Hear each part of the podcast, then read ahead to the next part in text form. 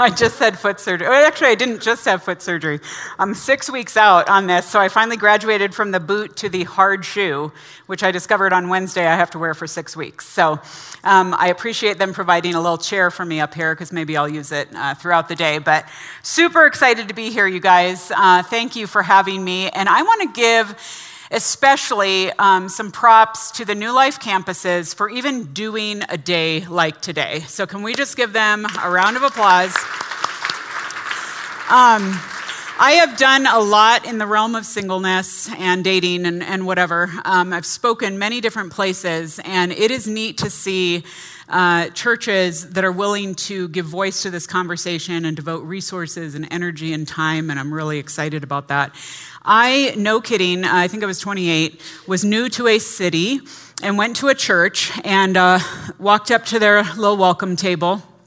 And uh, these fresh, you know, friendly faces greeted me and said, Welcome, welcome. And they said, You know what, are you new today? And I said, Yeah, I'm new to town and I'm just looking at some churches and wondered, you know, where I should go. And I was in time for their Sunday school hour. And so um, there was this woman and this man standing there, and, and uh, she said, Oh my goodness, yes. She said, Let uh, Mike here will bring you back. Uh, we have a Sunday school class for singles and those with other um, disabilities and special needs. That's a true story. Um, I went back with Mike uh, to this class, and it was exactly what he said.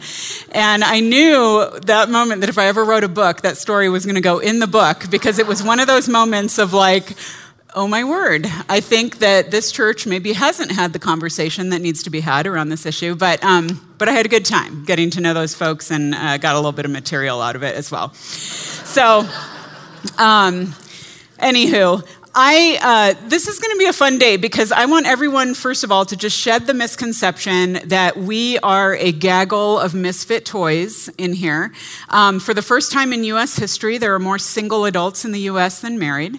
We are the majority. So, not that we have to get some weird like power trip over that or, um, you know, or, or get into some weird, you know, we don't need to have a parade or do, you know, some kind of solidarity, start Facebook groups or whatever. But I think we can just remember that in the back of our minds that, hey, this is, this is who we are. That said, um, Oh, and I was going to say um, what Jason didn't mention is that later in the afternoon, one thing I didn't put on the schedule because I didn't want to scare anyone off is that we will actually be pairing people up, um, you know, for dating relationships. So based on. Uh, uh, so be ready for that because, you know, I'll just ask you a few questions and I'll be like, you know what? Justin here across the room, he's, I feel like he's going to be a good fit for you. So um, I always like there to be a value add to my sessions. So, um, Anyway, that said, the reason we're doing a morning on dating is because it's super lame when you have singles events and you, you don't address that as the elephant in the room. Uh, 93 to 96% of single adults want to be married, um, so it is foolish of us to act like we don't. And I often, you know, it's easy to blame married people and churches for that, but the fact is, usually we as single adults are like, don't ask me about my love life, don't, don't get into my space, don't be all, we're super defensive and, and weird about it. Um, and so our churches are like, okay, I won't ask you because you're, you're just angry and bitter and I don't want to talk to you. And so um, I think it's great for us to put it on the table. I will offend everyone at least once today. If I don't, I have not done my job. Um, but the good news is I'm an equal opportunity offender. I offend men, I offend women, I offend singles, I offend marrieds. So it should be all, all good. So, kicking it off, um, the first thing I wanted to start, and it, it's going to be funny because this first session is like, um, if, if you're like 14, everything in this session is going to apply to you. And it's going to be like the first time you ever heard it, and you're like, oh my goodness, why haven't I heard this before? That said, I still like to do this session for anyone who is single of any age because I think it's something that's often overlooked. And it's kind of laying the groundwork for why we don't address dating and what some of the kind of back end things are that have contributed to a lot of dysfunction in our culture. Because, um, you know, I would say that while singleness is awesome, we're going to talk about that later this afternoon. A lot of people want to be married. And the fact is, marriage is a biblical default. The Bible begins with marriage, it ends with marriage. There's a lot of marriage in between. Um, and there are just a lot of things that play into where we are relationally and where we've come from in our culture and beyond that I think we should be aware of. So, uh, go into this with an open mind. Uh, some of it you're going to be like, you know, I can just coast, whatever. I'm totally there in this area. Um, and other things uh, you might actually have a couple takeaways for. And if you don't, um, probably if you have a friend with you, they will have takeaways for you. So they'll be like, oh, actually, you might want to pay more attention to this area because you're a little screwed up. Um, so we're going to start out. Uh, the I titled this "Is Dating Dead?" because um, some people honestly like think it is. In fact, I think uh, Jason, when he was talking, was was. Uh, talking about, you know, like, oh, yeah, as we're in all these relationships, and some of you are like, I haven't been in a relationship since 1997, you know. Um, you, you may wonder, you know, is there anyone out there still dating? Um, and there is. But, um, but the fact is, there's a lot to be said. Like I said, I want to clear out all the misconceptions and the elephants in the room about dating to begin with, because some of you are recovering from growing up under a courtship model. Um, many of you know Joshua Harris even has kind of reneged on some of the things that he said in I Kiss Dating Goodbye he's a good friend, and so let's not totally diss him. But he's like, you know, when I read that book, I'm like, what in the world? My dad like doesn't even know a thing about dating, so why would he be like involved in my in my dating life and stuff? Um, so there's courtship, and then there's like crazy dating on the opposite end of the spectrum, where really dating doesn't look any different in the church than it does in the world. Um, you know, I have had friends who are hanging out in bars. I have friends who are you know, all over the map doing speed dating. I've done some speed dating myself. Um, my niece, bless her heart, met her husband on Tinder. This was after reading my book, so I'm very upset about that. I'm like, come on, girl, what's up with that? Um, so I've got some other groundwork to lay with her and some smackdowns, but so far they're doing okay. So the grace of God. But um, Anyway, so let's go ahead and, and jump in. Uh, this will be fun.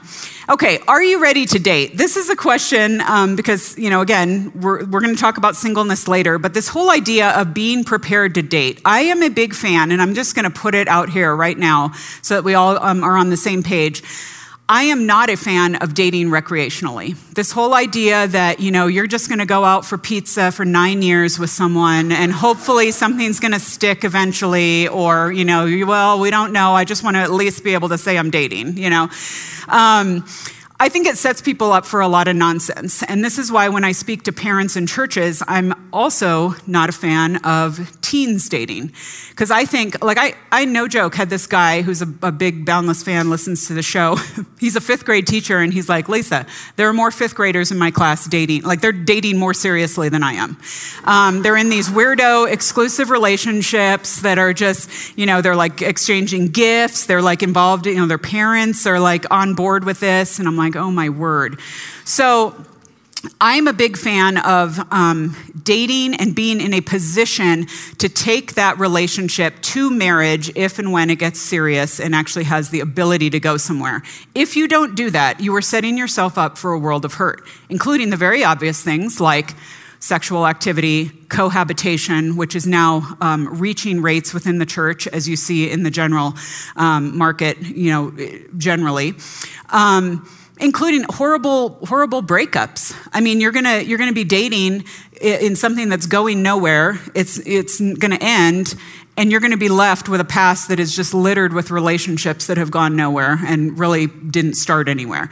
So i'm a big fan of if people you know people always ask me one of my questions I'm asked the most is, you know, well, Lisa, are you on board with courtship or dating?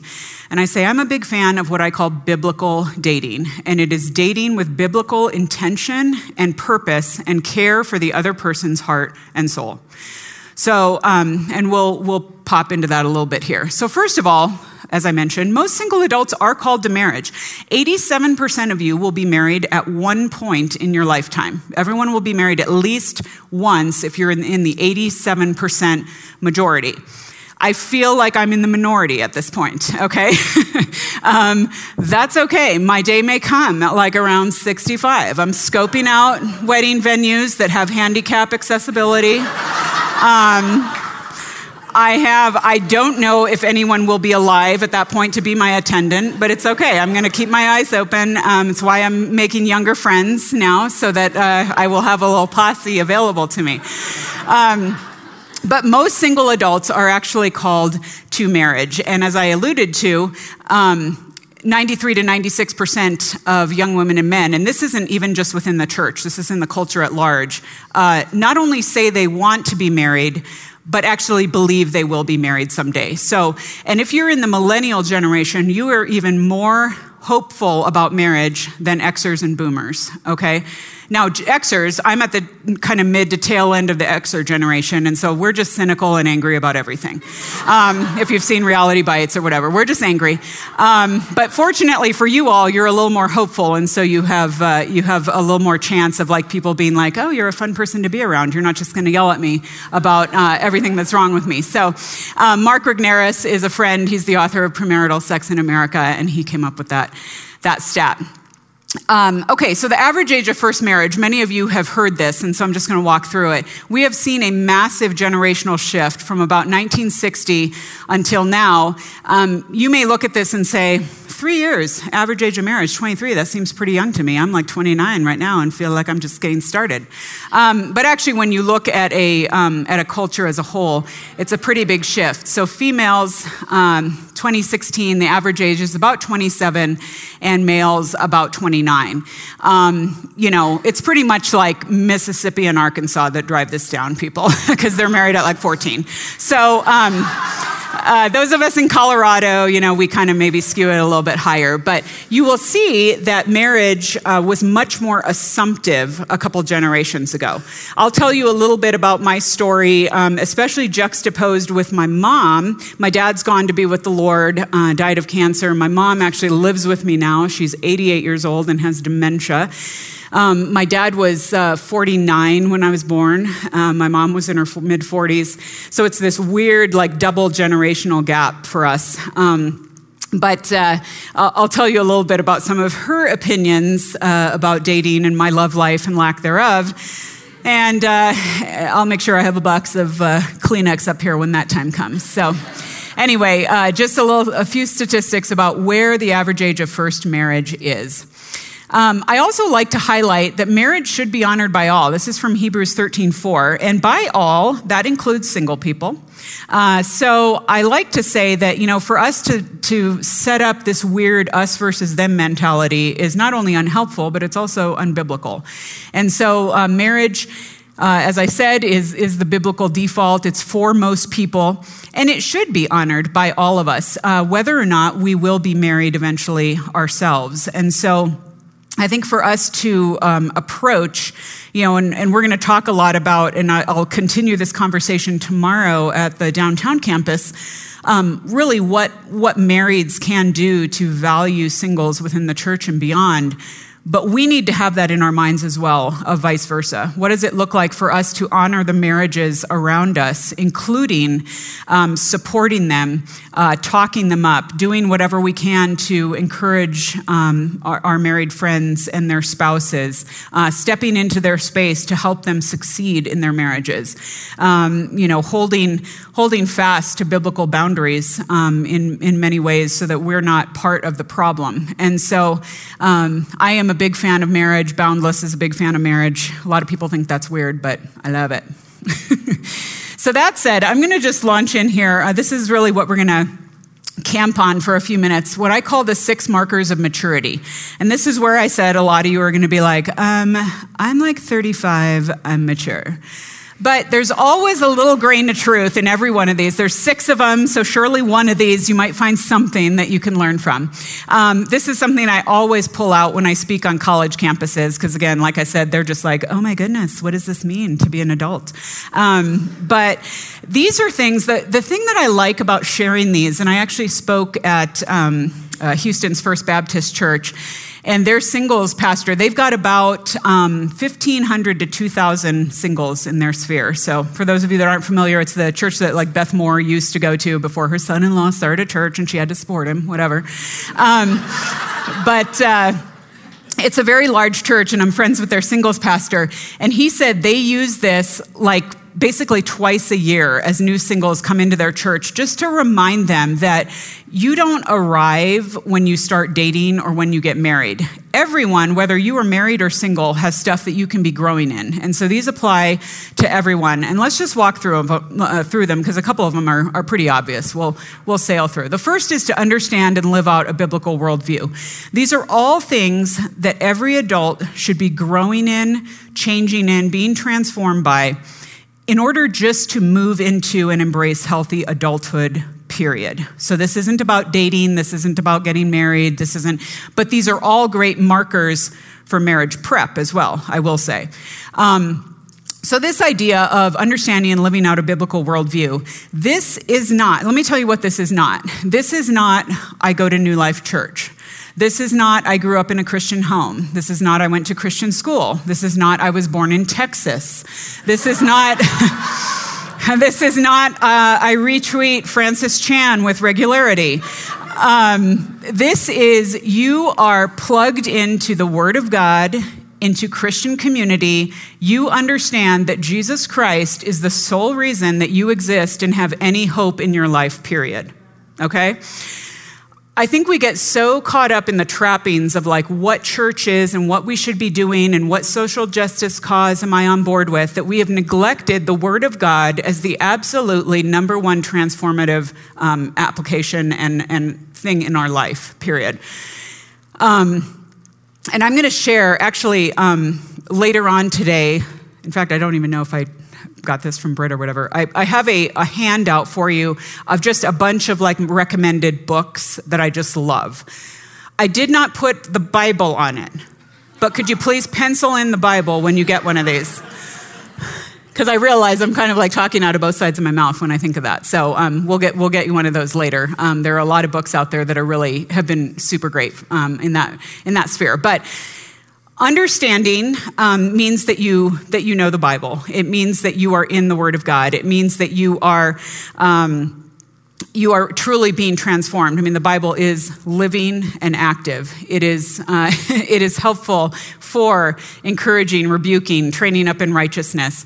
Um, we all need it, and you need to have uh, that time carved out each and every day to make that happen. But then you need to live it out. And I can't tell you how many, and this is where I this is where I call into question the difference between saying that you're in the Word and really being in the Word. Um, there are a number of folks in our sphere, for at Boundless, for example, um, who are like, Lisa, I just love Boundless. I love your show. I'm so excited. I share it with all my friends. I whatever. In fact, my girlfriend and I, when we come home each night, we like listen to the show. And I'm like, interesting. I mean, they are like in churches, they're in small groups, they are plugged in, they are serving, they are whatever, but somehow there is a disconnect between what they believe and how they're living their life.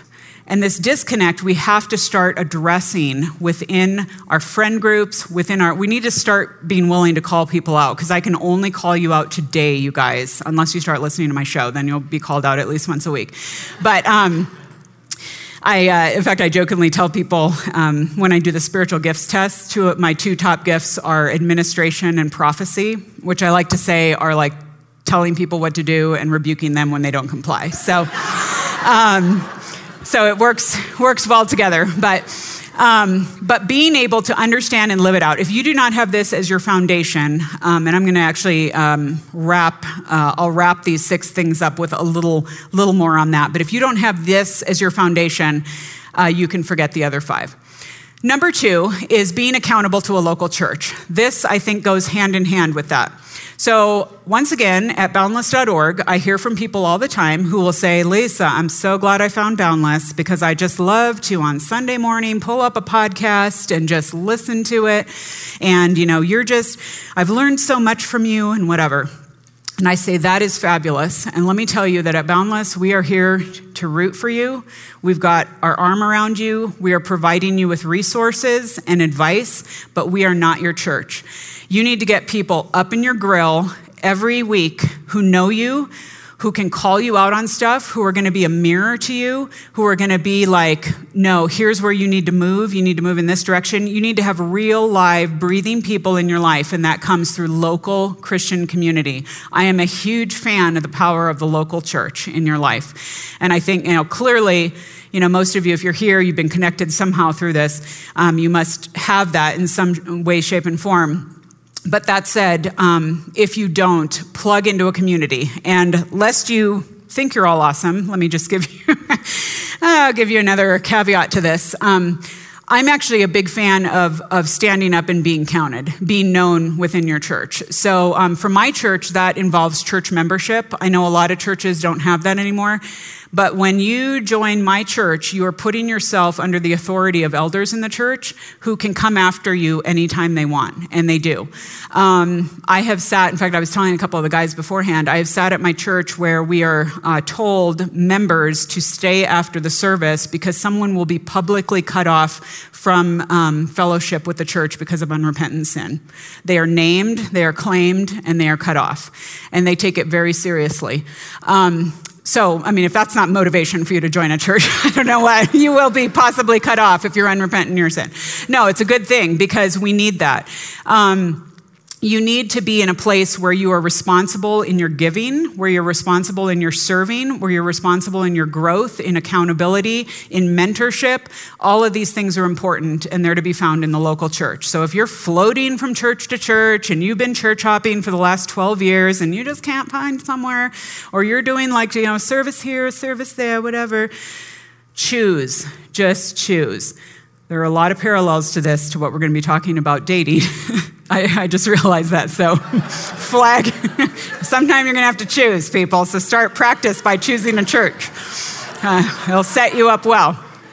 Okay, number three, learn life skills and shoulder responsibility. Okay, the first thing in this is get a job, okay? this is like is going to seem very obvious. Um, and i'm not i'm not here to like you know tear people down and be like if you're searching for a job or you're just really struggling oh my gosh you're a loser. It's not that at all. This is one of the toughest toughest generational job markets out there. Um, if any of you have have struggled in this space I am not kidding you, you guys. I graduated with a, a, a degree in English and, and, then I doubled it to communications because I thought that was more practical. Long story short, it was a liberal arts degree. When I graduated, my folks gave me a t shirt that said, I have a liberal arts degree. Do you want fries with that? Um, yeah. Um, I was very offended until I entered this space in my 20s where I did a lot of really cool things and I did a lot of really lame things. And I floundered through most of my 20s trying to figure out what in the world could I do. Now, some of this was just, it was tough. Like for a season in there, I lived in a town of 122 people, okay? That is, that's tough to find a job unless it's like on a turkey farm, okay? Um, it was a it was a rough season. That said, there was a lot of me sitting around waiting for things to happen to me and waiting for life to start for me or waiting for someone to sweep me off my feet and marry me so he could support me and just rescue me from all my bad life choices, okay? So at some point, you need to realize that um, this, under this umbrella, comes a number of things. This is, like I said, it's it's related to um, to job searches and finding a job, and not that you're going to be in some killer career where you're just, you know, I can't tell you when I when I uh, speak on college campuses and the the kids come up to me and they're like Lisa, you know, really what I've been praying about is I feel like next year I should be on the stage at Catalyst um, or Passion or, or insert Christian conference or insert Christian worship, you know, band or whatever. Um, and there's just this idea that, oh, I'm going to do great things for God and I'm going to do this. But um, meanwhile, it's like, yeah, but you are stealing post it notes from your current employer. Um, you're not showing up to work on time. You are, you're, you are way overspending what you make. Um, so, in that comes every, in just those life skills budgeting, learning how to do life. Um, you know, if it is that time and season and place for you to know when it's time to cut ties with the parents and move out of the house. Um, I have, uh, when I speak to parents of young adults, I always get uh, amazing stories Uh, one was from a woman who said uh, she was sharing about her, her son applying to college, and she's like, Yeah, she said, Well, I've been filling out all his college applications and doing his essays, which I'm like, Is that even, that's not okay. That's not, I felt like, like calling up the school and being like, Hey, you know, heads up on this one. Um, Another woman told me about her daughter who rear ended a guy, uh, called her mom, and handed the phone to this guy so her mom could apologize on her behalf um, and start getting the ball rolling as far as cleaning this thing up. So, um, th- and this is kind of the, so, you know, life skills, all that kind of stuff. But what I really want to hit on for, for all of us here is this idea of um, keeping commitments, letting your yes be yes, your no be no, and being who you say you are. If you are the person that hangs on some kind of event invite for you know, a million years, and then at the 11th hour, you're like, well, maybe I can come, but who's going to be there and what's going to be? Can't even stand that, you guys. I can't even stand it. If you do that for one of my parties, I am telling you, I will call you out. I will call you out. And I mean, if you show up at the party, I will call you out at the party. Okay. Um, do what you say you're going to do. Be the first one to sign up for something. Be the first one to volunteer. And when you volunteer, take four people along with you and say, Join me in this. Let's give to this. Let's be part of this. Be the first one to lead with giving, with your money, with your resources, with your time, with your energy. Be the one who's going to step up and do that. Uh, be a person of your word. If you are, you know, if you are someone who, um, you know like i said either either you say you're going to do something or you have promised or you you know um, you've had a conversation with someone and you know that you're kind of trending towards fudging the truth a little bit or or wanting to make them feel good about something check yourself in that okay? Um, we have to be people of our word. And um, and then in the sense of responsibility um, make sure that you you know what areas of life you know you have the ability to have control over. You have the ability to change. Be there for that. Be the person who's going to be um, the one to own stuff like that. Also, um, be the person who is the first to learn skills of um, communication and repentance, dealing with conflict, learning how to, how to walk into a situation and be responsible, be an adult for it. It'll take you a long way. Um, so, shouldering responsibility, being an adult, it's huge. Um, contribute and lead right where you are. I kind of hit on this, but so often, again, you know, I talk to, um, to singles who are like, well, if I only had this position, I'd be able to do this. Or if I only was given this opportunity. Or if I only knew these people or had these folks in my networking sphere. The first person you can lead is yourself. So start right there um, by doing these things and by taking ownership of who you are. So, leadership begins with yourself. Once you do that well, people will stand up and take notice and they will give you opportunities in other spheres. Or you can go just straight out and start taking some opportunities. I mean, see where you are, but don't feel like you need to. Um, do all these huge things or be all these huge things. Um, I love the story of um, Rick Warren, who, you know, he's author of The Purpose Driven Life, pastor of Saddleback Church he and his wife, when they started his church, he said, I just wanted to be this country pastor. I wanted to pastor like 50 people for my whole life, you know? um, that, was his, that was his dream. But he and his wife, when they got married, committed that they would give their first year of marriage 10% of their income. And every year after that, they would add a percent. So take that 30, 40 years, you can see where he was giving. Then he writes this book called The Purpose Driven Life, that is, I believe, still after the Bible, one of the best selling books of all time. Okay, Rick Warren at that point could decide that he doesn't need to work again. But instead, he pays back his entire salary over all those years to his church, and he now gives 90% of his income and lives on 10. That is not because he's some rock star who all of a sudden made a lot of money. That is because 40 years ago, he made a decision to be faithful with exactly what he had. And he didn't say, someday, 40 years from now, I'm going to write a big book and I'm going to wear Hawaiian shirts and I'm going to go and speak everywhere and have this huge church and be awesome. He decided he was going to be who God was calling him to be right then, and God blessed that faithfulness. That is scriptural, y'all. I mean, God will bless, you know, He, he will, um, uh, you know, He humbles the proud. Uh, we know that. Um, but then he exalts those that he wants to exalt. And so be honest uh, with yourself and with God in that. So contribute and lead right where you are. And again, that could be at church, that could be in the workplace, that could be among your friend groups. Uh, be the one that makes the hard decisions and the tough calls and stands up for truth wherever you are. Then grow healthy relationships with family, friends, neighbors, and coworkers. Um, I. uh, had a letter from a, a, Boundless fan once, who this was a couple of years ago, and she's like, Lisa, I'm getting married in four months. And I'm like, oh, congratulations, I'm so happy for you. And she said, yes. Well, it's a good thing because I cannot stand my family. and I'm like, you know what? Let me tell you right now that if your parents bug you, I can guarantee you your future hubster is going to bug you too. Because this isn't a problem of position or life stage or relationship status. This is a heart issue, and this is a, a life issue. And so um, we have to learn. I touched on this in the, the shouldering responsibility thing, but we have to learn skills of what it means to relate to other people and to do that well. So, you know, with that comes, do you know how to, uh, do you know how to lead in conversation? Do you know how to communicate well? Do you know how to be a good listener? Do you know how to ask great questions and actually care about other people and not sit there and wait for the next thing you can say? Do you know what it means to, uh, to enter conflict well and to do conflict well and to do it biblically and to love others in the midst of that and always seek reconciliation and not winning the argument and not winning the situation? Um, I'm in a, a spot right now with family where I'm just, I mean, to sum it up, I'm just ticked off at them about a number of things. I'm the youngest of six kids. I'm uh, on some level of conflict with all five siblings.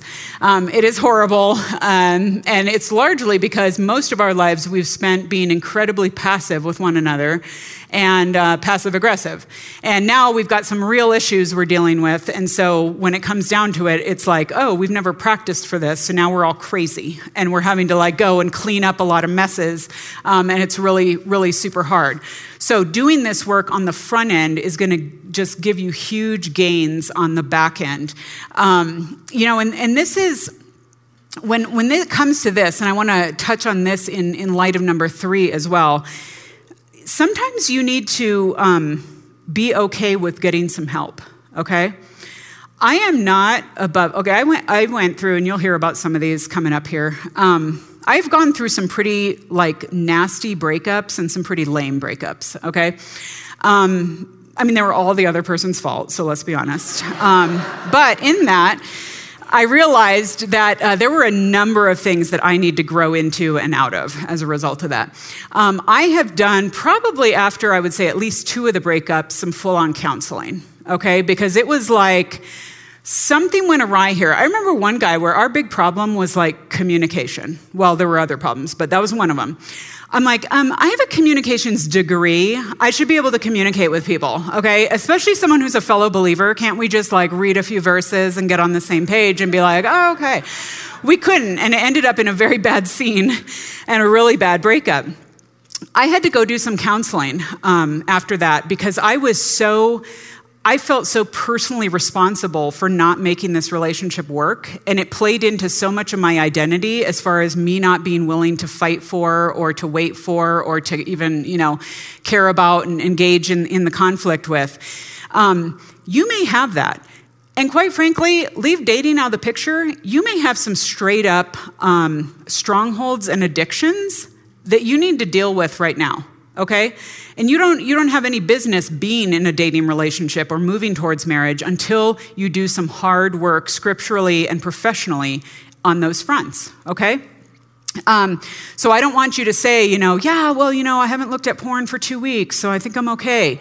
You know, or I don't want, uh, you know, it's okay because I, I know I've been a serial dater and I have a, a trail of like 12 boyfriends from the last 12 months, but no, the next one is going to work out. The next one I'm really going to hold on to and, and uh, really, you know, uh, do healthily.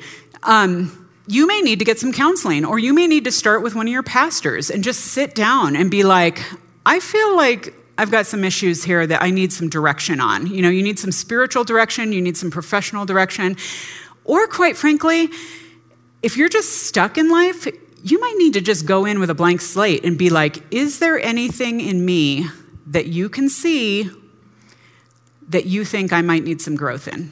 That's a hard thing to do, you guys, but that is super mature. If you're asking for help, you are asking for correction, you are asking for someone to, uh, to dig into you, uh, that's a good place to be. I love, I've heard the, um, you know, we're in a culture now that's all about like, let's be authentic, let's be vulnerable, let's be, I'm to go into small group and I'm just to be authentic. Okay, well, there's a difference um, between um, authenticity and vulnerability. Authenticity is going into the doctor's office and getting an x ray and having him show you that on this x ray there is a tumor. And you've got something wrong with you. And you didn't know that until you saw it on this x ray, but here it is. And let me just tell you, I'm diagnosing the problem. Vulnerability is giving him the scalpel and saying, fix it. It's giving someone permission to step into your life, step into your space, and say, I'm going to help you move through growth. I'm going to help you move through wholeness, through healing. I'm going to help you get to the place that you need to be with God's help. And there's a supernatural aspect to that, there's a practical aspect, but you need to give someone, and I'm not saying you stand up in front of your church and be all like, let me tell you about my, my, all my issues. No, you find a few great people who love Jesus and love you and want to be part of that process, okay? So that may be the place where you have to start. Maybe you're like, I think I have one person, but they live in Arkansas, you know, and you're like, oh, okay, I need to find a few more people. Um, so go ahead and make that a priority as well. But growing those healthy relationships is key. Um, you cannot expect a dating relationship or marriage to shore up all of the issues and the weaknesses in your life. You cannot go into a relationship to be fixed, to be completed, to be um, made whole you need to be a whole person entering there. And then finally, active, actively pursue marriage and family or the next stage of life. As Jason said, if you are called to singleness, rock it out, people. Rock it out. Um, and we'll talk about that later this afternoon. Do what you are doing um, that you know God has called you to do. But if you know that you're probably called to pursue marriage, Start praying about it. Start thinking about it. Start doing, start asking about it. Start looking at great marriages in your sphere and asking to be part of them, to be a fly on the wall. I'm not talking about perfect marriages, I'm talking about good marriages, ones that have the good, the bad, and the ugly. Um, look at what that, you know, what that could look like in your life. Don't wait for marriage to hit you like the flu and all of a sudden, you know, I, like my story, you know, I just thought, you know, at some point I'm going to lock eyes across a Starbucks and this thing's going to happen. Okay, well, um, clearly it hasn't. So please consider me your cautionary tale at this point. Um, it has to be an active, an active pursuit. And you may be single for a season. You may get married someday, but right now is your singleness season. And it may be a season that's very short, it may be a season that's very long. But what you know is that God has called you to be single today. And that's what you have to work with. And how are you going to do that faithfully and do it well? And so um, I just want to uh, finish up here um, by saying something that I, I said I was going to allude to at the beginning, and that is this whole concept of identity. Um, again, getting back to this whole, um, this whole idea of what God is calling us to do in growth and in maturity through His Word and through Christian community. Identity is another word that's just bandied about. Oh, you know, do you know your identity in Christ? What's your identity in Christ? Whatever. But it is, I am, I am fully convinced that about 85% of what we deal with in the church today is a result of people not knowing who God is and who God says they are. Now, I'm actually going to add a caveat to that because some people know, but they don't believe it.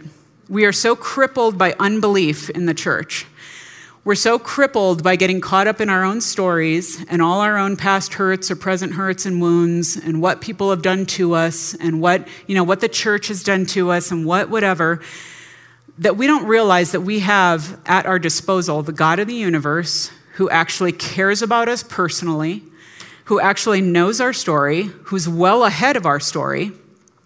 And instead, we're standing around at church being like, oh my gosh, So he totally asked her out, and I thought he was going to ask me out, but it was like my friend told me that he asked her out because he liked her better, but she's like brand new to the church, and that is so wrong that she gets asked out having only been here for three weeks. And I mean, we are like in junior high, you guys. We are like in junior high, and the world is looking at us because they're just all chilling out in bars and doing what they think. I mean, they're just like, can I find anyone that's even remotely normal in my life? I mean, my non Christian friends are just like, oh my word.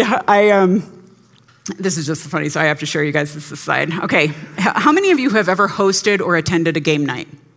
Just you, let's all have a game night. Let's. Oh, I know you have. Okay, I'm going to tell you right now that your non-Christian friends don't even know what a game night is. Okay, that is so Christian. Like that is so Christian. I'm going to say, okay, this is this is probably being taped, whatever, but I'm still going to say it. I had this guy come to our singles group once. We had a game night he had, I think his parents had been believers, whatever. He had long walked away from the faith, full on tats, gauges, massive drug addict, had just come out of drugs. And we're standing in this guy's kitchen who had hosted it and talking about, he's like, Elisa, he said, I'm just like so, I feel so awkward to be here. He said, because He's like, I know what to do in bars. Like, that's my territory. I know how to work the bar scene. He's like, even if we had gone bowling, like, I know what bowling is. he said, but what the hell is a game night? And I was like, oh my word, this is us. This is the church. We're just having game nights and we're just so but but you guys, it's like let's let's be inviters. Let be let's be lovers, whether of the world, whether of our brothers and sisters in Christ. Let's choose to believe that God loves us, that he has good things for us, that we can love others lavishly because we have all that we need and we've received it in Christ. Let's be okay with that, okay? Because it is okay. And ultimately, we're going to talk about this later. Ultimately, we have a destination that is very good. And so, whatever happens here, this is just, we're, we're, we're, there's filler time in here, but there's purposeful time. And we have the opportunity to do some pretty rocking things on behalf of the kingdom. And it starts with us, it starts with the people that are right in front of us. And uh, I think we have a lot to look forward to in that sphere. So, hopefully, we can pull um, a few little nuggets of wisdom out of this. You may be even thinking, scrolling through, like, eh, okay, yeah, I could maybe do that. I could maybe do that. No, whatever, whatever. But um, I'm hoping that y'all have a little bit of time uh, today at lunch or elsewhere to discuss some of these things as well. But um, let's have fun in the process and trust God because He is good, He is sovereign, and He truly knows us and loves us. So, all right.